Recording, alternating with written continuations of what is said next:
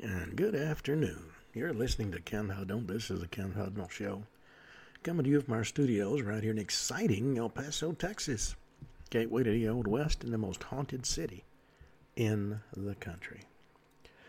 Well, today is June the second, one hundred fifty-third day of the year. two hundred twelve days remain till the year's over with. It's National Donut Day.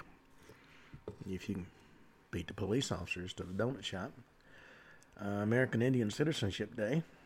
In nineteen twenty-four, the uh, Indian Citizenship Act granted citizenship to all American Indians born in the U S Isabel Province Day.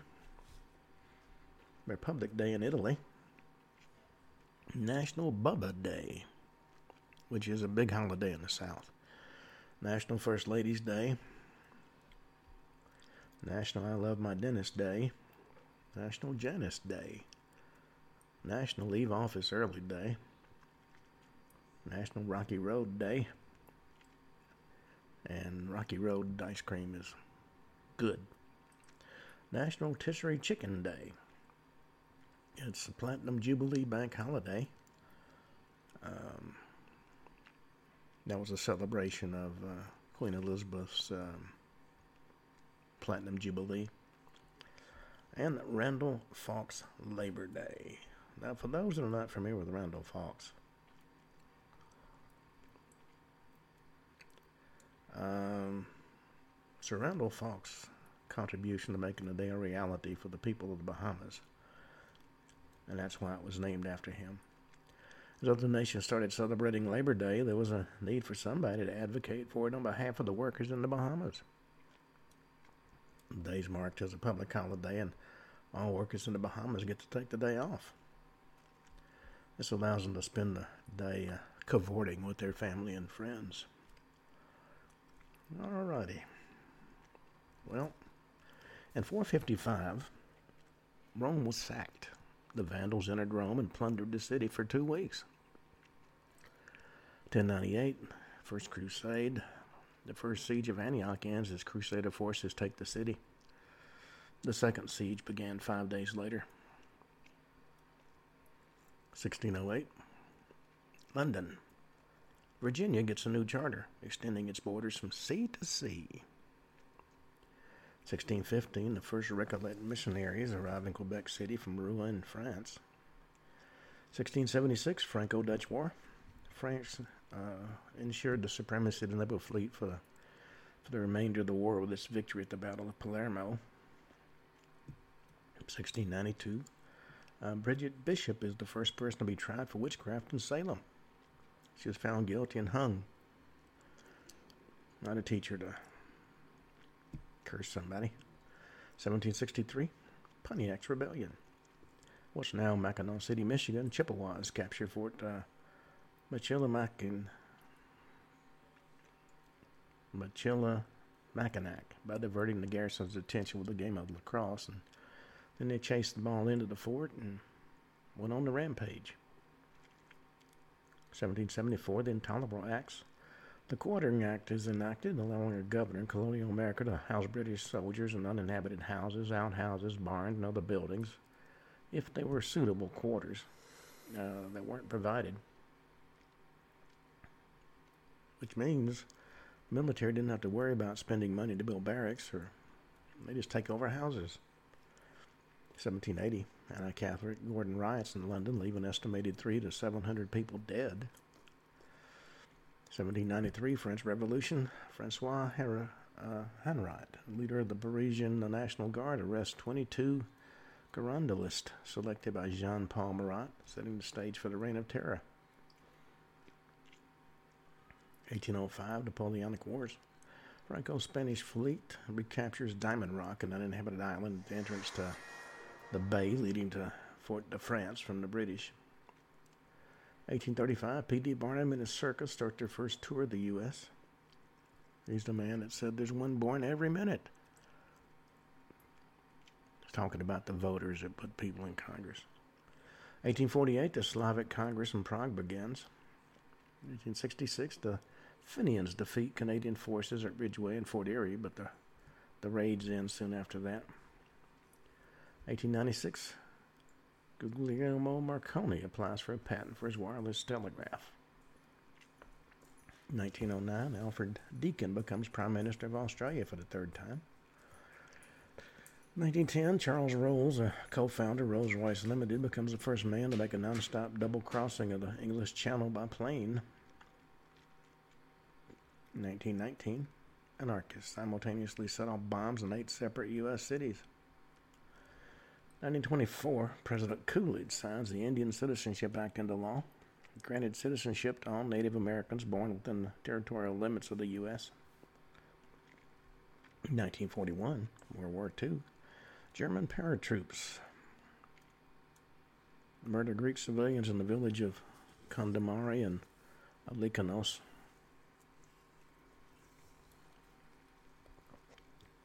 nineteen forty-six, birth of the Italian Republic. In a referendum, Italians vote to turn Italy from monarchy into a republic. After the referendum, King Umberto the Second of Italy is exiled. nineteen fifty-three, the coronation of Queen Elizabeth the Second at Westminster Abbey becomes the first British coronation and one of the first major international events to be televised. nineteen fifty-five, U S S R and Yugoslavia signed the Belgrade Declaration and normalized relations between the two countries, discontinued since nineteen forty-eight. nineteen sixty-two, during the FIFA World Cup, police had to intervene multiple times in fights between Chilean and Italian players in one of the most violent games in football history. nineteen sixty-four, the Palestinian Liberation Organization is formed. nineteen sixty-six, Surveyor Program. Surveyor one lands in Oceanus uh, Procellium on the moon, becoming the first U S spacecraft to soft land on another world. nineteen sixty-seven, Luis Monge is executed in Colorado's gas chamber in the last pre-Furman execution in the U S nineteen sixty-seven, protests in West Berlin against the arrival of the Shah of Iran are brutally suppressed, during which uh, Benno Onesorg is killed by a police officer, and his death results in the founding of the terrorist group movement on the second of June. nineteen seventy-nine, Pope John Paul the Second starts his first official visit to his native Poland, becoming the first pope to visit a communist country. nineteen eighty-three, after an emergency landing because of an in-flight fire, twenty-three passengers aboard Air Canada Flight seven ninety-seven are killed when a flashover occurs as the plane's doors open. Because of this incident, numerous new safety regulations are put in place. nineteen ninety, the Lower Ohio Valley tornado outbreak spawned sixty-six confirmed tornadoes in Illinois, Indiana, Kentucky, and Ohio, killing twelve. nineteen ninety-seven, in Denver, Timothy McVeigh is convicted on fifteen counts of murder and conspiracy for his role in the nineteen ninety-five bombing of the Alfred P. Murrah Federal Building in Oklahoma City. In that event, one hundred sixty-eight people are killed. He was executed four years later. two thousand three, Europe launches its first voyage to another planet. That planet was Mars. European Space Agency's Mars Express probe uh, launches from the Baikonur Space Center in Kazakhstan. twenty twelve, former Egyptian President Hosni Mubarak is sentenced to life imprisonment for his role in the killing of demonstrators during the two thousand eleven Egyptian uh, Revolution. two thousand fourteen, Telangana officially becomes the twenty-ninth state of India, formed from ten districts of northwest uh, Andhra Pradesh. And in twenty twenty-two, following a request from Ankara, the United Nations officially changed the name of the Republic of Turkey and the organization for what was previously known as Turkey to Türkiye. Jesus. All right. We've been talking about a lot of off-the-wall things. And, uh... we're going to go from the space to Arizona. You know, there's been a lot of legends about ancient races. Just the other day, I read that twelve-foot-tall uh, skeletons are found in Lovelock ca- uh, caves that had twelve toes. Now, in the mounds that were excavated across the Midwest, they found skeletons eight to twelve feet tall, six fingers, six toes. Most of them were in copper armor, which makes you wonder about uh, previous races. Now, a lot of this country wasn't explored thoroughly until the eighteen hundreds. Um, now, Coronado,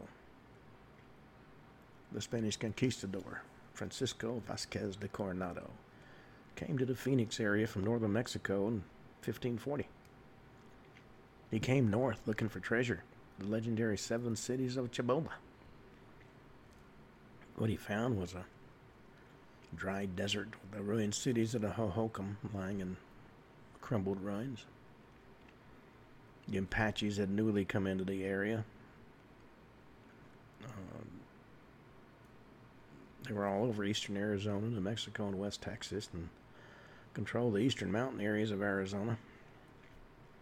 In fact, the Apache raiding parties would descend into the lower desert areas inhabited by the Papago. And uh, they're now called uh, Tohono O'odham. Coronado's party was using uh, Tohono O'odham guides, but the Apaches still controlled the superstitious uh, Superstition Mountains. And the Superstitions were like a natural fortress of rock, especially the western edge of the western end of that the mountain range. So it was an ideal citadel for them to hold up in. Now, the Native Americans believed this area was a sacred place. They called it the home of the thunder god. And everybody knew in this mountainous area the thunder god had placed a great treasure. If you remember, when Montezuma was uh, executed by the Spanish, uh, treasure trains were on the way to to pay a ransom. And he sent word before he died that uh, to take them north and hide them. And a lot of it was supposed to have come to the Arizona area.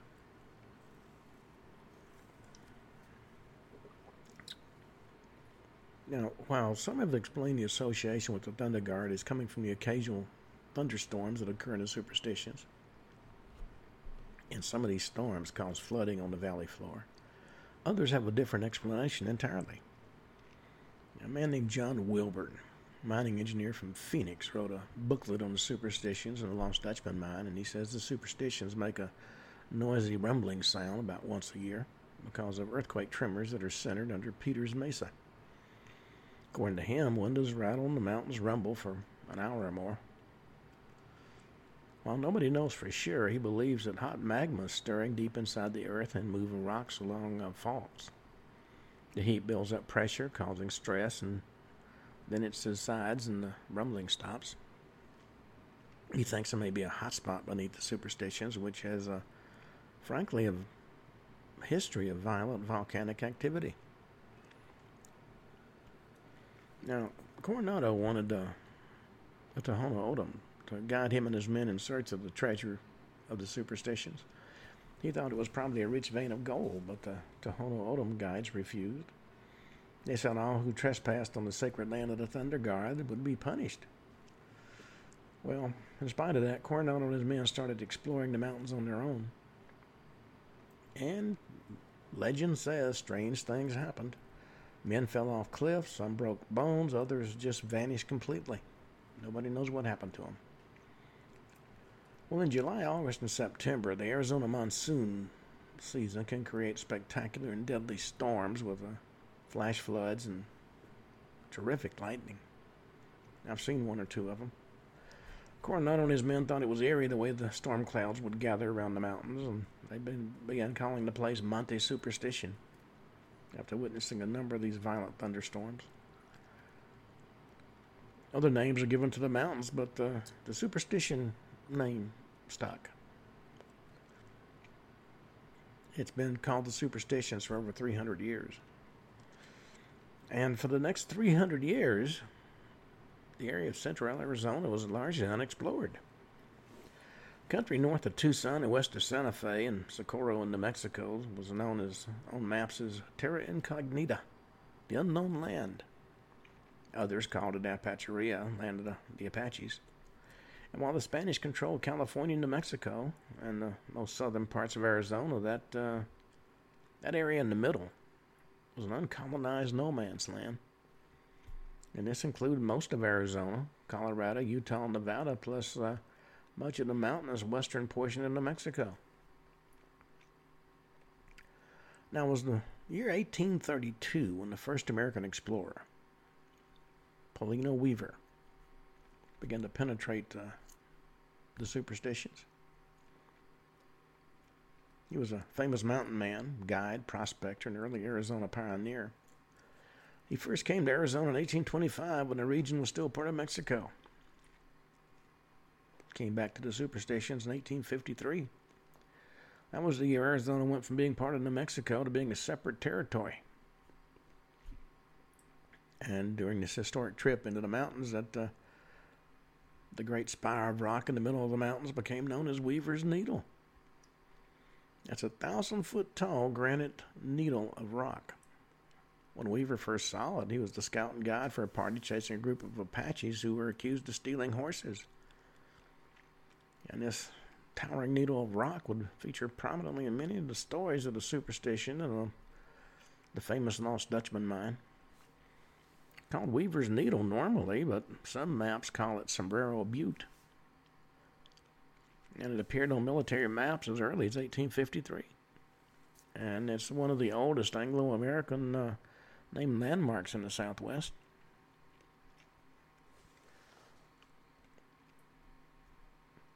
Now,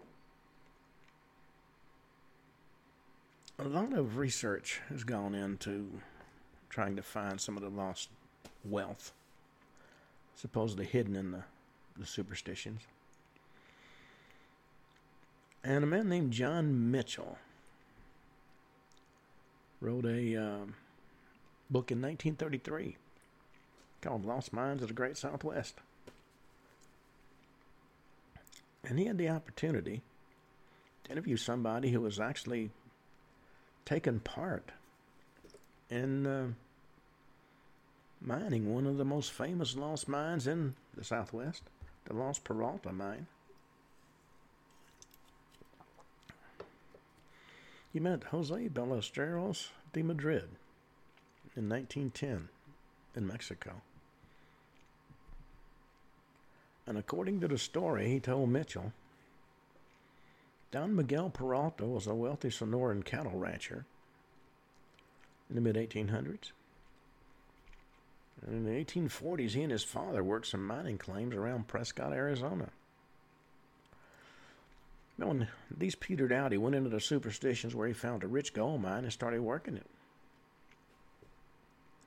And according to what uh, Ballesteros de Madrid told uh, Mitchell, the main camp for processing the ore was on a bend in the Rio Salado, known as uh, Mormon Flat, the area now covered by the waters of Canyon Lake. And the ore itself came from an eighteen-inch vein uh, some little distance away, around which the miners built a tunnel and a shaft. According to what Mitchell was told, the ore from that vein averaged several thousand dollars a ton, which is unbelievably uh, wealthy. Well, Don Miguel, according to the story, went back to the mine every year with his sons, and of course suitable re- number of retainers, and because the surrounding area contained a lot of high-grade gold concentrate, they made several other mining shafts besides the main one. And Don Miguel was always able to remember exactly where the mine was located by a landmark, an unusual peak that looked to him like the pointed top of a sombrero, which sounds very much like uh, Sombrero Butte. It was believed Don Miguel had taken millions of pesos worth of pure gold concentrate from the mining shafts of what he called the Sombrero Mine. But during the period of his mining and the superstitions, Mexico signed the Treaty of Guadalupe Hidalgo, which gave the land north of the Gila River to the U S. And this included the superstitions in the Phoenix area. So the um, the Peralta Sombrero Mine was now a part of the U S. Well, in eighteen forty-eight, Don Miguel decided he'd make one last trip to the mine. Left his sons behind to manage the ranch in Sonora. And on his final expedition, according to Ballesteros de Madrid, he took an army of four hundred men and as many mules and burros as they could to carry the gold. He told people he planned to bring back millions of pesos of gold. For many months in eighteen forty-seven and forty-eight, the Peralta uh, expedition worked the Sombrero mine, refined a great deal of gold that was apparently in the form of nuggets and gold dust.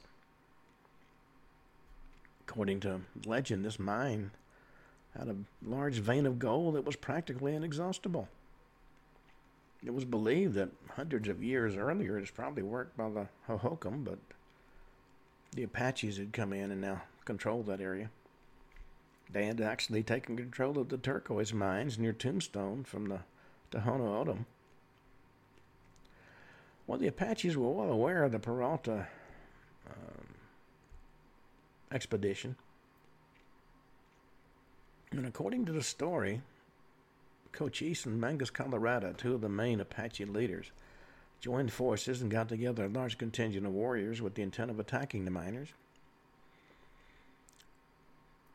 Don Miguel learned about the plan, stopped operating the mine. They covered the shaft as best they could, made preparations to leave. He knew the Apaches knew about the mine, but they wanted to keep it hidden from other prospectors in case they were ever able to come back. And according to the story, Don Miguel drew a map of the mine's location and carved out hieroglyphics on some rocks as a key to the mine. Well, having hidden the mine and made preparations for a return, if such was possible, Don Miguel withdrew his miners and equipment to a mesa high up in the superstitions. There he planned to load the burros and the mules with all the gold concentrate they could carry. And the plan was during the night they'd steal away from the three thousand foot mesa and make it back to the larger camp commanded by Jose Ballesteros, which was on the river far below and to the west. And from there, the the group, which was, as I said, four hundred, would head back to the ranch in Sonora. Well, the Apaches were watching the miners from high up in the superstitions and put their warriors along the canyon and cliffs of the escape route. The main group of miners was uh, camped at the uh, processing center in the Rio Salado, but the goal was with a smaller group high up in the mesa. So as Peralta and his men tried to move from the mine through the narrow rock canyons of superstition, they were suddenly ambushed by arrows raining down from the rocks above. Well, the pack animal stampeded, frightened the horses of Don Miguel's guards. For over an hour, this attack continued,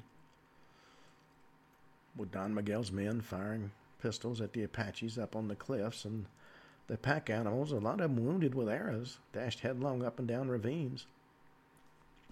Now, in the end, the Apaches killed Don Miguel and all the miners except for three who managed to hide in the underbrush. Well, these three men eventually made it back to Ballesteros at the river camp and reported the massacre. And Ballesteros thought it would be too dangerous to go back to try to recover the gold and decided to abandon the mine, mine entirely until they could be worked more safely. So he and his force headed uh, south for the Peralta Ranch on the Sonora coast. You know, Ballesteros, uh, after that, joined the pirates who were uh, working around the Isthmus of Panama, waylaying miners and ships going for the gold fields of California, and became a rich rancher, which was uh, his situation when he met with Mitchell later in his life.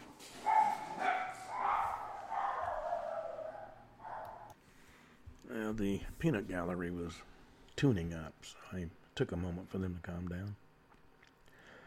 Well, several years after the massacre of Don Miguel and his uh, miners, a squad from the U S Army came across the scene of the massacre and the superstitions and gathered up what was left of the bodies and gave them a burial in a large common grave. According to reports, Don Miguel's body was never found. The journal records uh, a lot of detail, but it doesn't indicate whether the Army ever found any of the gold concentrate. But the legend of a lost gold mine and the superstition was born. Stories spread all over Sonora and southern Arizona. The lure of millions of dollars in gold nuggets plus a workable vein of pure gold was to stimulate many a treasure hunter over the next two hundred years. I mean, quite frankly, finding this ancient mine it instantly transforms one impoverished life for better or for worse. Unfortunately, and ultimately, the Sombrero Mine will become the most famous lost gold mine of all time. It later became known as the Lost Dutchman Mine. Well, it's interesting to note. Sometime around eighteen fifty, after the end of the Mexican-American War, two Army veterans came to the superstitions to look for the Peralta gold. Sean O'Connor and Aloysius Hurley were prospecting near superstitions when they found the skeleton of a burro and part of a disintegrated pack saddle. And on that pack saddle was a saddle bag that contained some of the gold concentrate from the Peralta mine. While camping in the mountains and searching diligently, they found the decayed remains of several other mules. In each instant, they found a dusty saddlebag uh, filled with gold, but they couldn't find the mine itself. Now, these two fortune hunters eventually made it to San Francisco and sold what they found to the, to the mint. Gold at that time was worth about thirteen dollars an ounce, and they got a total of thirty-seven thousand dollars what they found, which was a huge sum for the time. They became rich by finding some of the Peralta gold, and they were sure there was more to find. Well, the two returned to the Superstition Mountains and stayed for a number of years, and they continually found an occasional skeleton in a decaying saddlebag filled with gold. And though they tried their best to keep what they were doing secret, the information leaked out. Not only did they have to deal with the rugged terrain of the mountains, they had to meet up with uh, and deal with robbers and riffraff determined to follow them and kill them for the gold. Well, they didn't find any more gold, according to what they said, and realized their lives were in danger, so they moved to Idaho, where they lived in comfort and told many a story about the Superstition Mountains over drinks at the local saloon. By eighteen sixty, the legend of the Lost Peralta Mine had gone from a campfire legend to a proven fact. It did exist, but the question is, where was it? Some argued the mine was located deep in the superstitious mountain, Superstition Mountains, and others believed it was in the Goldfield Hill area around the west side of the Superstitions.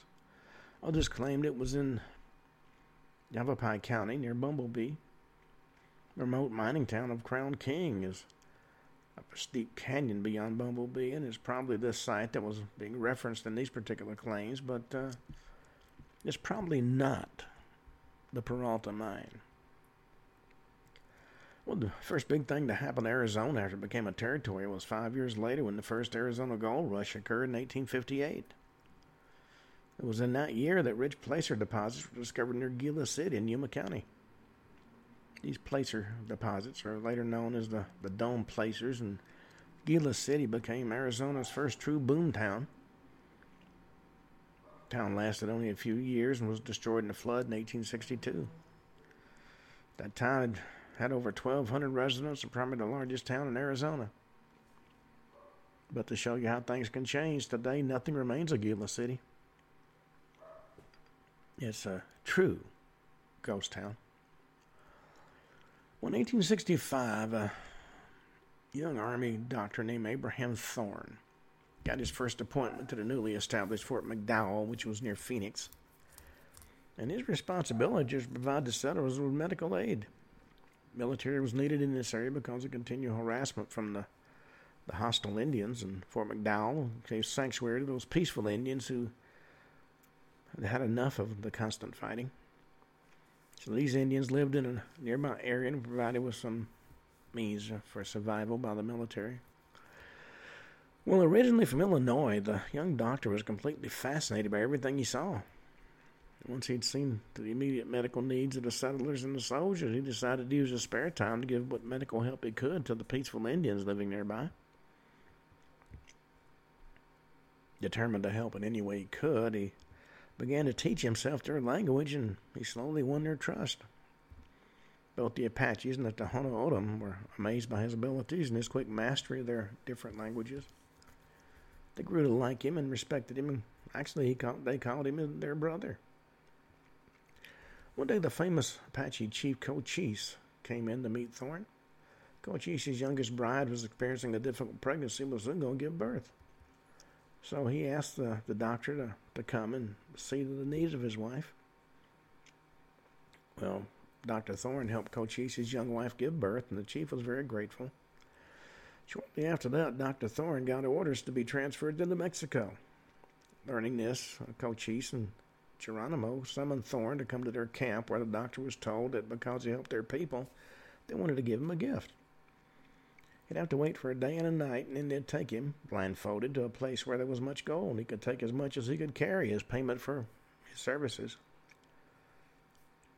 Well, he'd heard about the Las Peralta gold mine, and trusting the Apache chiefs to protect him, he agreed to their gift. Now, Doctor Thorne was blindfolded and taken over a long and circuitous route, apparently into the Superstitious uh, Mountains. When the group finally stopped, the doctor's blindfold was taken off. He looked down and saw they were in a narrow canyon. The Indians waved him to a large pile of rocks directly in front of him. Those rocks were gold-filled, gold-bearing ore of a very high grade. He was told he could fill his saddlebags with the ore. Well, Thorne was then blindfolded again for the trip out, so he was never certain where the Indians had taken him. At one point on the return trip, they took off his blindfold, allowing him the opportunity to have a drink of water, and saw he was in a much larger canyon. When he looked into the distance, he saw an immense spire of rock he recognized as Weaver's Needle, or Sombrero Butte, as others called it. Well, he went to San Francisco to visit family before going to his new post in New Mexico. There he sold the gold, the gold that the Apaches had let him take to the Mint for an undisclosed sum of money.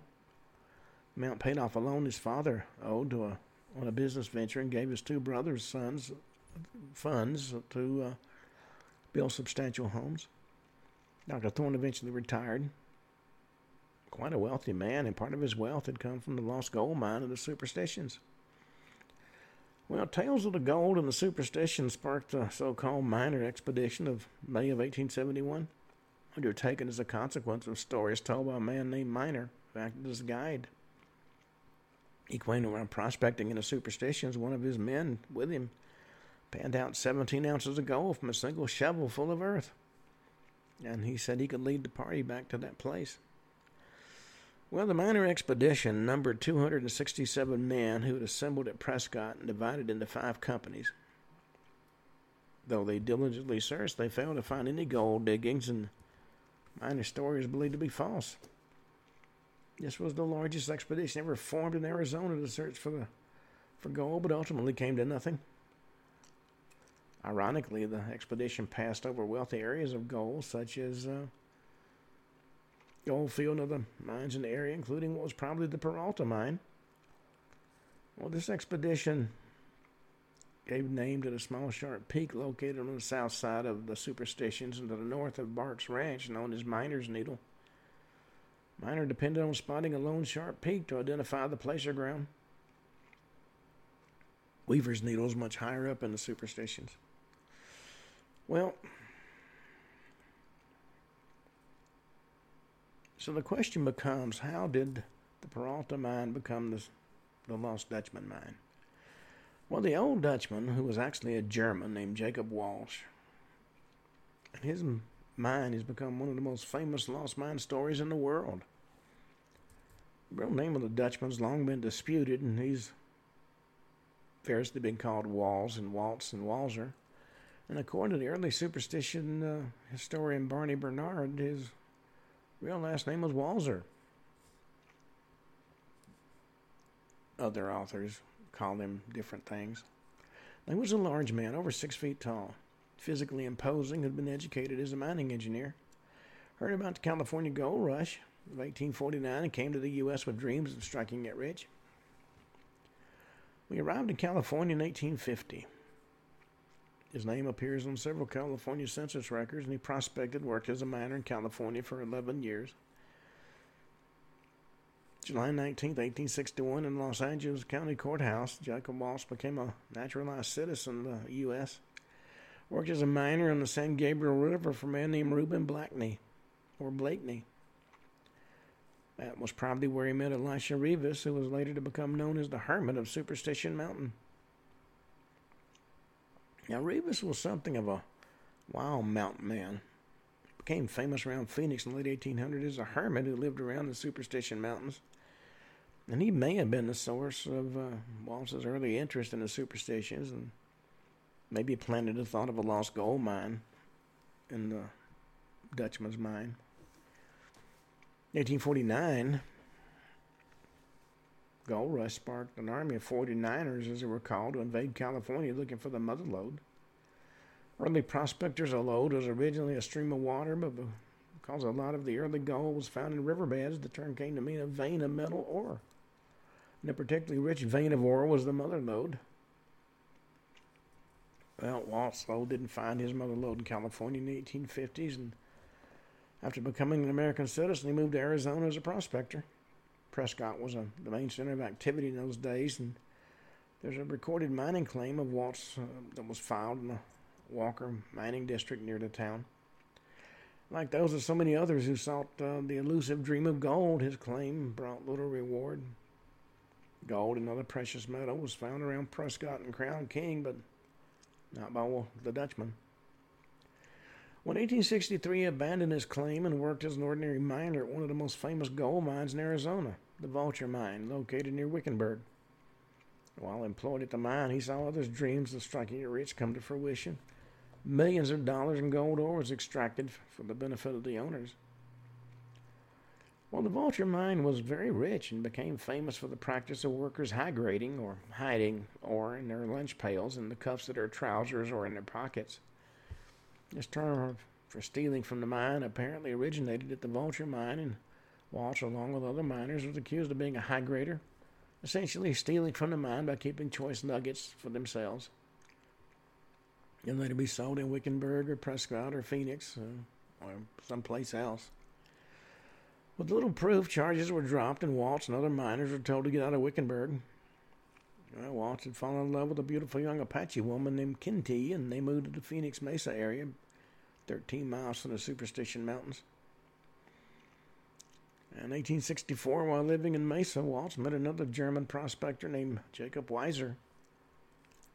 The two men became friends and often would go into the mountains prospecting for gold.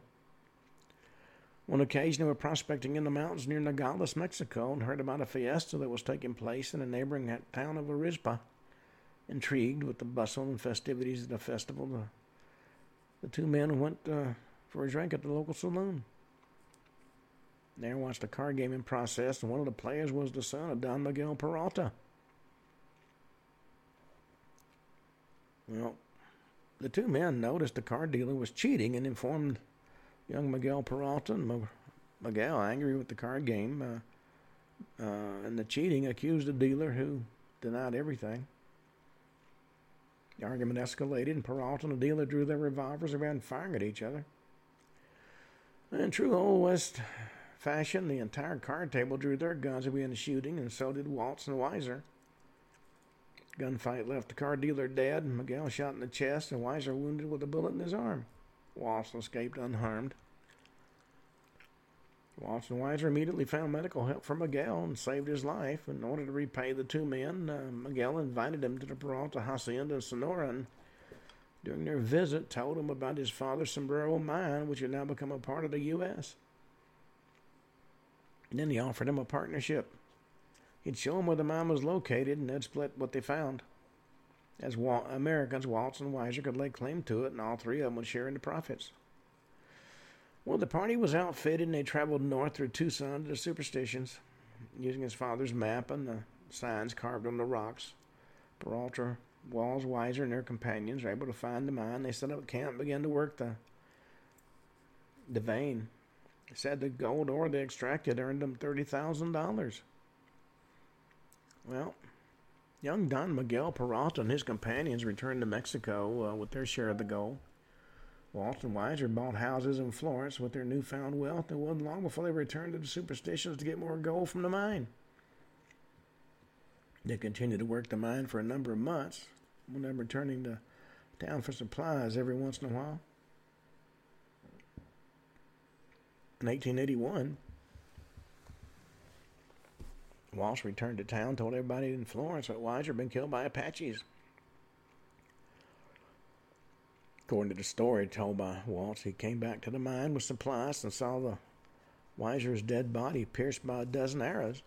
So he buried his partner and returned to Florence, afraid of another Apache attack.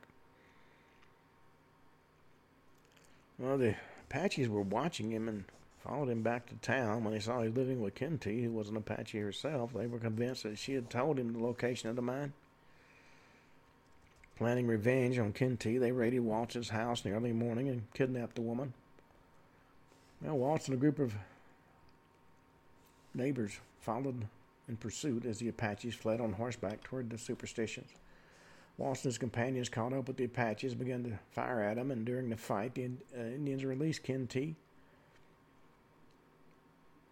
Waltz um, jumped off his horse, rushed to the fallen Kinty, and she'd been stabbed in the back and had her tongue cut out.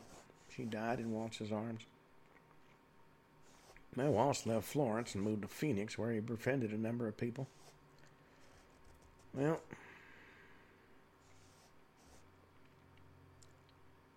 there's no question the Los Peralta exists.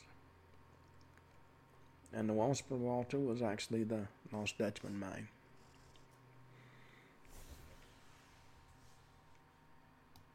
Well, by the end of eighteen eighty-one, Walsh's world had been destroyed. His wife was dead. His partner was dead. He'd moved to Phoenix. Went back to the superstitions every once in a while after moving to Phoenix. From time to time, he'd disappear for a number of weeks and come back with large quantities of gold ore. He'd take his ore to the Wells Fargo office and he'd ship it to the U S Mint in San Francisco, and eventually he'd get thousands of dollars in return. When the money would come into Wells Fargo, the old Dutchman would spend some of it in the local saloon and become roaring drunk. And he'd brag about having, uh, saying there was enough ore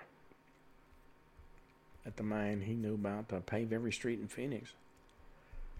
You know, as you might guess, the old man became a figure of speculation and fascination in Phoenix. Attempting to discover the source of his gold, some people tried to be his friends, and others took to spying on him, following wherever he went. Well, as you might guess, Walsh was uh, suspicious of everybody and remained aloof. He did participate in shooting contests, though. He believed, apparently, his sharpshooting skills had discouraged those who might want to kidnap him or try to follow him to the mine. According to one famous story, Waltz made a trip to the mine in eighteen eighty-two and took two burro loads of ore to Tucson and sold it for sixteen hundred dollars. Three famous locals, Colonel Poston, George McClarity, and Charlie Brown, were witnesses to the transaction and asked the old man some questions. They figured out that he probably didn't have the mine properly staked and recorded, and they attempted to follow him to the mine. Walsh, though, apparently had good reason to be paranoid and knew he was being followed. Three men caught up with him to Whitlow's ranch on Queen Creek, but after that he eluded them in the back country of the superstitions. Probably went to the north side in the Goldfield area. When the three men got back to Tucson, they told the tale over and over to the point it became a familiar anecdote in the saloons. Well, Walsh continued to visit the mine occasionally, but by now he was a very old man. February of eighteen ninety-one, a disastrous flood struck Phoenix, completely devastating it. His house was situated near the north bank of the Salt River and was suddenly caught in the, the water. He was forced to climb a tall cottonwood tree that stood near his home. But he was eighty-three years old. In spite of that, he was determined to survive, so he tied himself to the tree, knowing that uh, if he didn't, a lack of sleep might cause him to lose his grip and he'd fall into the water. For two days, he lay tied to the tree, exhausted, till he was rescued and taken to the home of Missus Julia Thomas. Miss Thomas was a black woman who owned a boarding house and a confectionery store and was one of Walsh's friends. The old Dutchman had contracted pneumonia from exposure and managed to live with the Thomases uh, for several months, hovering on the edge of death. Eventually died at her boarding house October twenty-fifth, eighteen ninety-one. Well, grateful to the woman for her hospitality, on his deathbed he told her the location of his mine. A short time later, with no explanation to anybody, uh, Thomas sold her store, and with a seventeen-year-old boarder named Reinhard Petrasch set out for the Superstition Mountains. After some months of searching, she appealed to Reinhardt's father and brother, who experienced prospectors, to join him. Search continued for another year before it was abandoned at the end of eighteen ninety-two. She apparently went back to her business of running a boarding house. Ironically, Julia Thomas and the Petrasches probably walked over the rich gold deposits at the gold field on their way back to Phoenix without discovering them. And this group, like many others, passed by the very gold mine they were searching for when they went high into Superstition to the vicinity of Weaver's Needle. Gold mines on the northern edge of the Superstitions were claimed and filed when uh, the rich Black Queen was discovered in November of eighteen ninety-two, and the rich uh, Mammoth Mine was discovered in eighteen ninety-three. Both of these mines produced large amounts of gold, with the Mammoth Mine producing more than three million dollars worth of gold bullion in four years. For the time, that was a huge amount. Well, many Arizona pioneer historians believe Julia Thomas gave an interview to Pierpont Bicknell, freelance lighter and lost mine hunter, shortly after her return from the Superstitions in September of eighteen ninety-two, and he probably paid her a token fee for the story. Well, Bicknell, more than anybody, is responsible for the legend of the Lost Dutchman mine. He was the earliest writer to associate Weaver's Needle, the Peraltas, and Jacob Walsh with the mine in his often repeated uh, newspaper articles. His first major article on the Lost Dutchman mine appeared in the San Francisco Chronicle in January of eighteen ninety-five and revealed several details as to the location of the mine. That story eventually was repeated all over the world, and Europeans became just as familiar with the Lost Dutchman mine as Americans were.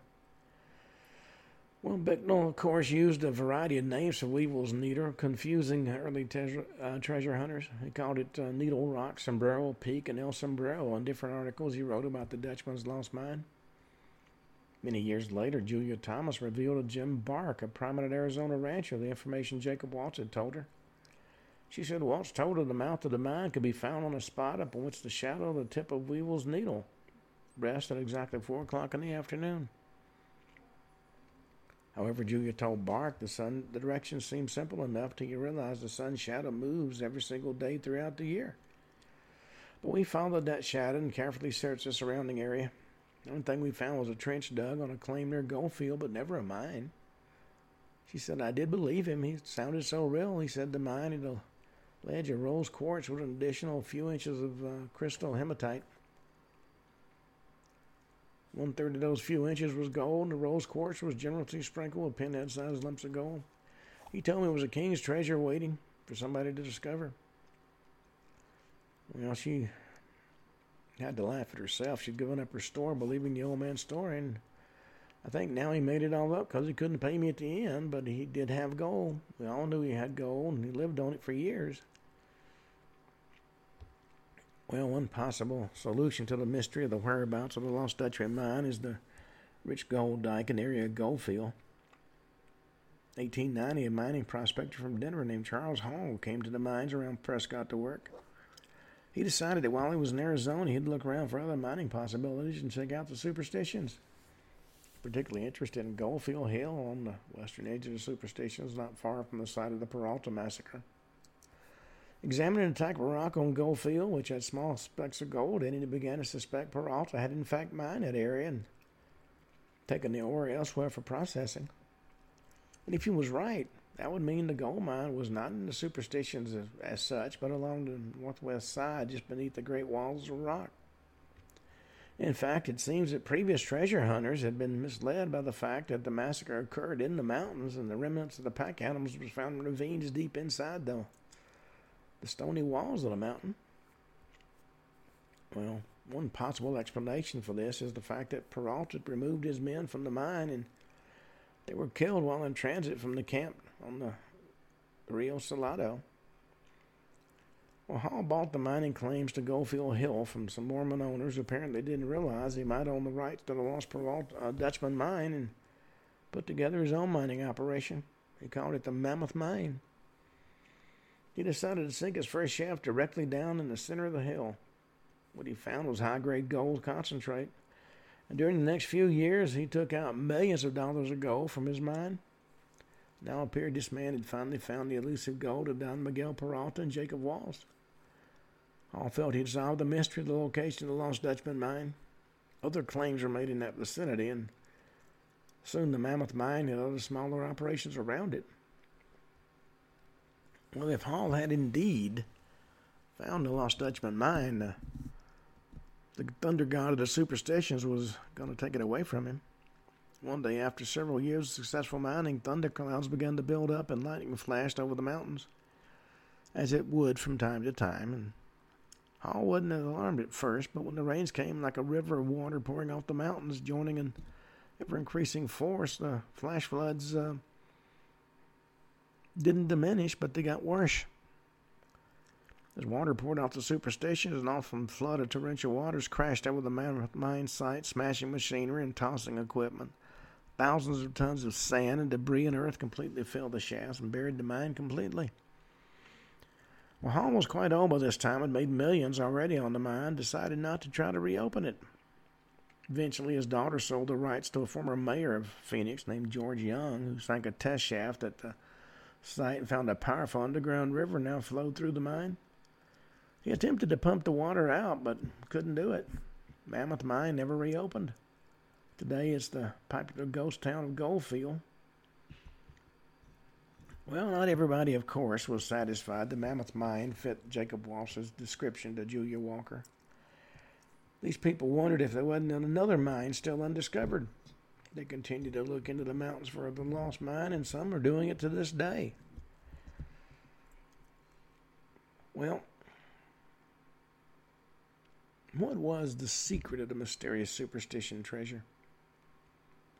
Some say the Goldfield Hill mine at the western foot of the superstition is the ancient mine that was so long sought and found by many. And, of course, millions of dollars of gold ore were taken from that mine. Others believe the still unfound mine is high on the plateau of the mountains, above the towering cliffs that you can see from Goldfield Hill. Weaver's Needle is thought to be the key to uncovering the now-buried diggings. Maybe some old miner had blown up the mouth of the mine with dynamite. Well, the story of the Lost Dutchman mine continues to be repeated across the country, even in Europe. But the whole story actually creates more questions than it answers. Was there an ancient mine with tunnels going deep into the superstitions? Was it more of an outcropping of gold like around Goldfield? And why did Jacob Walsh never file a claim? Maybe it was because he found something so astonishing he needed to keep it a secret. Been a lot of theories offered. Well, on that note, it's the end of today's show, and for the end of the week, we'll talk more about new tales of mystery next week. But until then, this is Ken Hudnall for the Ken Hudnall Show, saying have a truly great weekend. Hello, it is Ryan, and I was on a flight the other day playing one of my favorite social spin slot games on Chumba Casino dot com. I looked over at the person sitting next to me, and you know what they were doing? They were also playing Chumba Casino. Coincidence? I think not. Everybody's loving having fun with it. Chumba Casino is home to hundreds of casino-style games that you can play for free anytime, anywhere, even at thirty thousand feet. So sign up now at Chumba Casino dot com to claim your free welcome bonus. That's Chumba Casino dot com and live the Chumba life. No purchase necessary. V G W. Void where prohibited by law. See terms and conditions. eighteen plus.